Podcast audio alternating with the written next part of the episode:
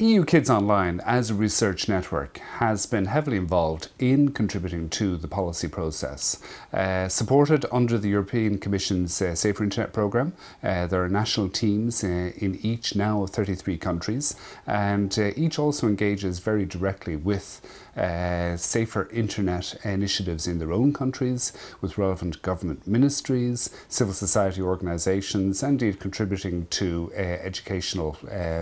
outreach programmes programs.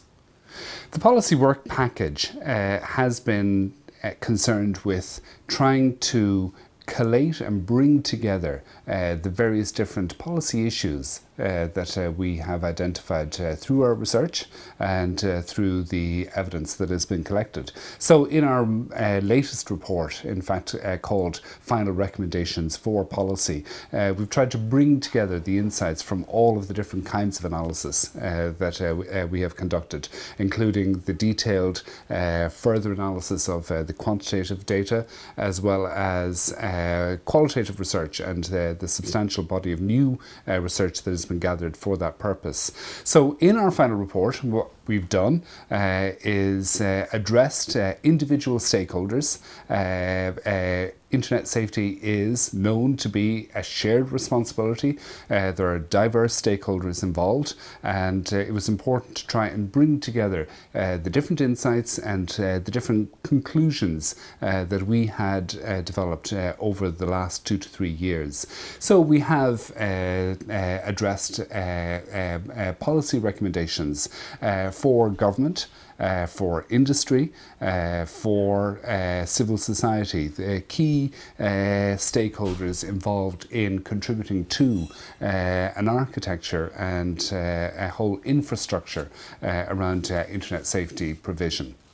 But the policy recommendations aren't uh, just for governmental uh, or for organisational uh, bodies uh, represented in this field. They're also addressed to young people themselves, uh, and uh, we have developed a series of recommendations based on our findings and based indeed on what young people themselves have told us through the research about their experiences, their particular coping strategies, and how the research points in the direction of uh, uh, better uh, emphases and better approaches towards keeping safe online. we've also developed recommendations for parents and for educators. and indeed, this has been a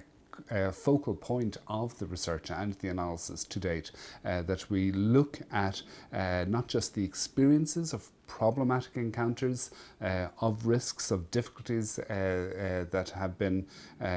widely debated and discussed in the, the public arena. But also in terms of what it is that young people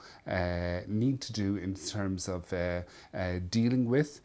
coping how they can build better resilience and with that in mind, uh, addressing uh, recommendations towards parents about how they can respond uh, and how educators play a crucial role uh, indeed in providing support uh, in terms of uh, being a source of trusted information and also of training and digital literacy skills.